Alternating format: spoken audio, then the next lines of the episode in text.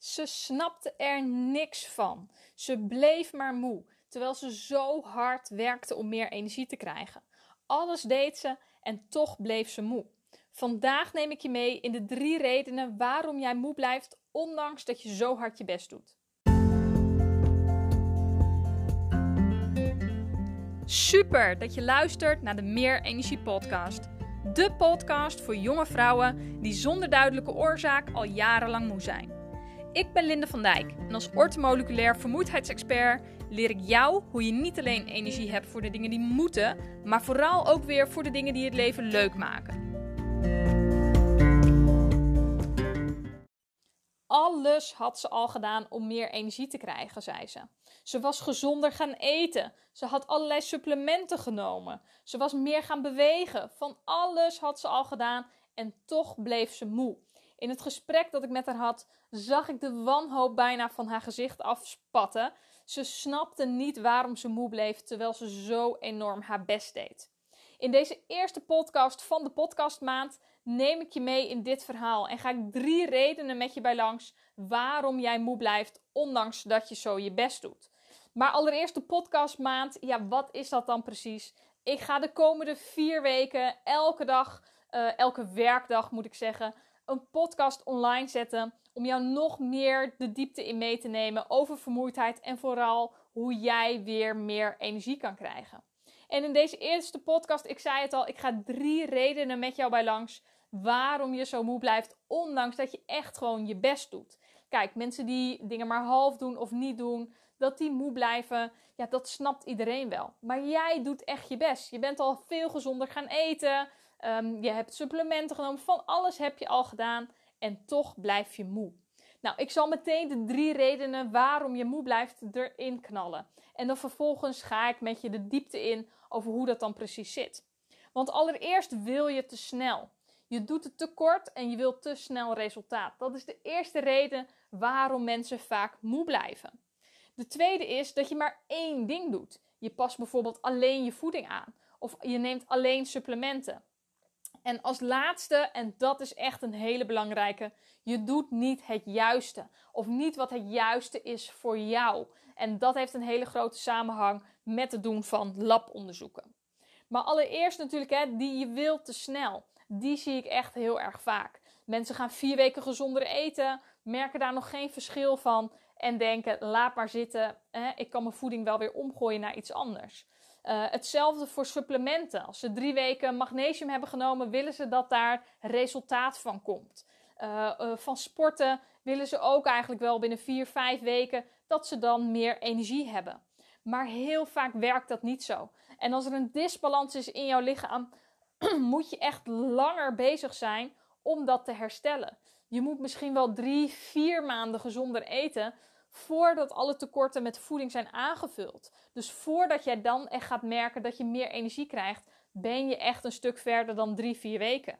Net als supplementen. Als jij drie weken magnesium neemt, maar je hebt een ernstig tekort, ja, dan krijg je daar niet zo snel resultaat van. Je ziet het heel duidelijk aan bijvoorbeeld een veel te lage vitamine D-waarde.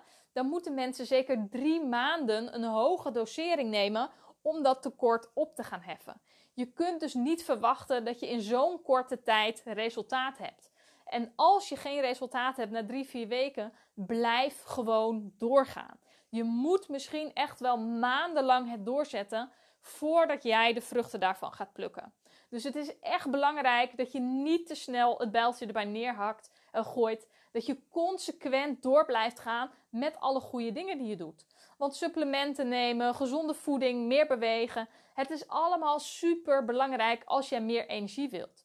Uh, maar je kunt niet verwachten dat je in zo'n korte tijd resultaat krijgt. Natuurlijk wil je dat het liefst en natuurlijk werkt er geen betere motivator dan dat je merkt dat je resultaat krijgt. Maar soms duurt het simpelweg langer en moet je echt je goede gewoontes langer volhouden om daar resultaat van te gaan krijgen.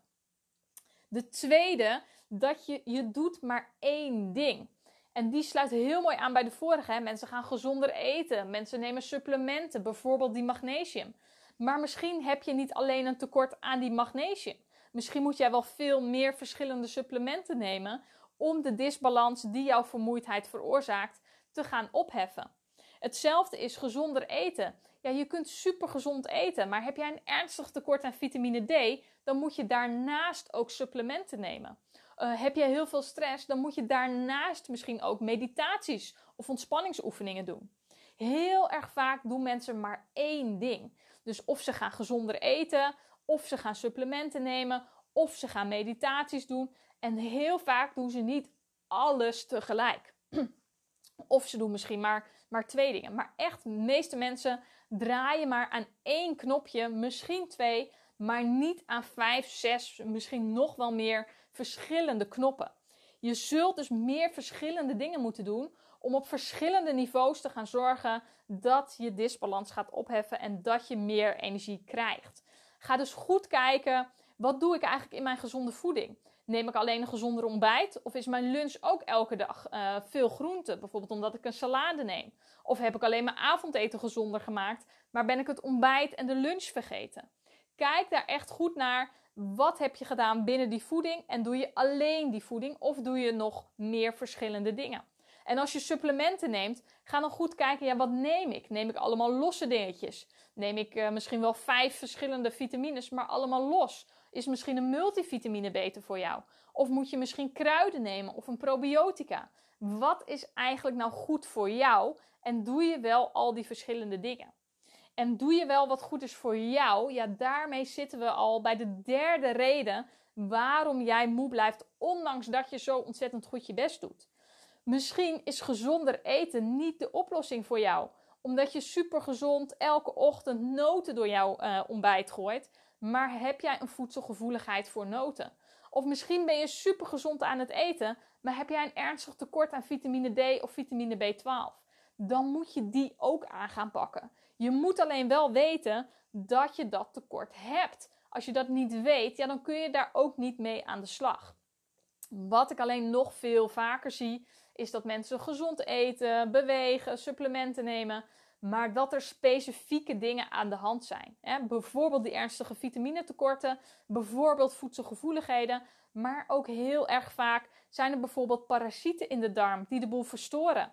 Zijn er problemen in de vertering van bijvoorbeeld suikers of van bijvoorbeeld vetten, waardoor daar gewoon heel erg veel energie naartoe gaat.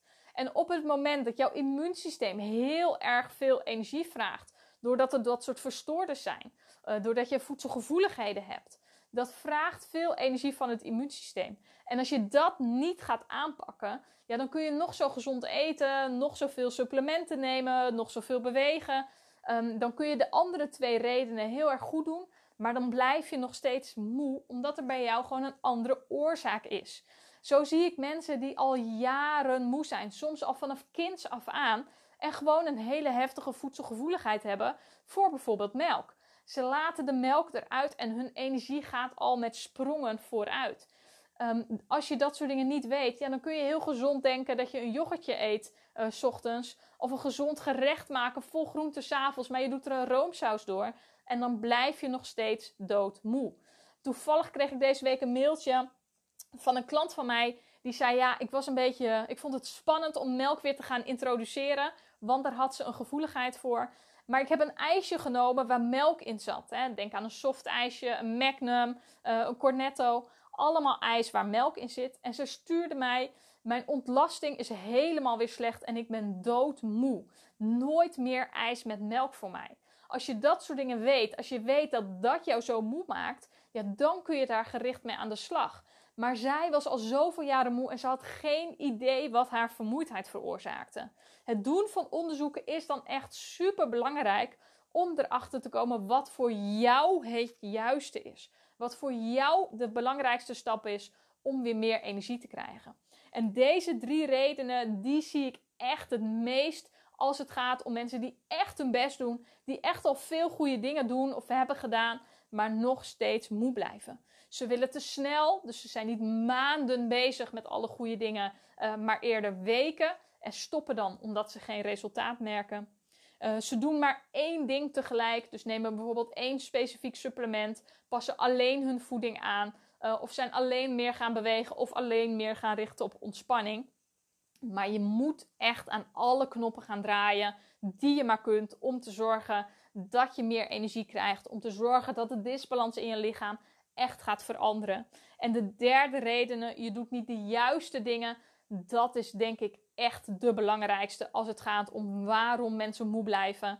Ehm, je weet niet wat jouw lichaam precies nodig hebt en dus doe je maar wat. je bent super gezond aan het eten, maar jij bent gevoelig voor die noten of voor een avocado, terwijl dat allemaal echt gezonde voeding is. Het is dus echt super belangrijk dat je daarna gaat kijken.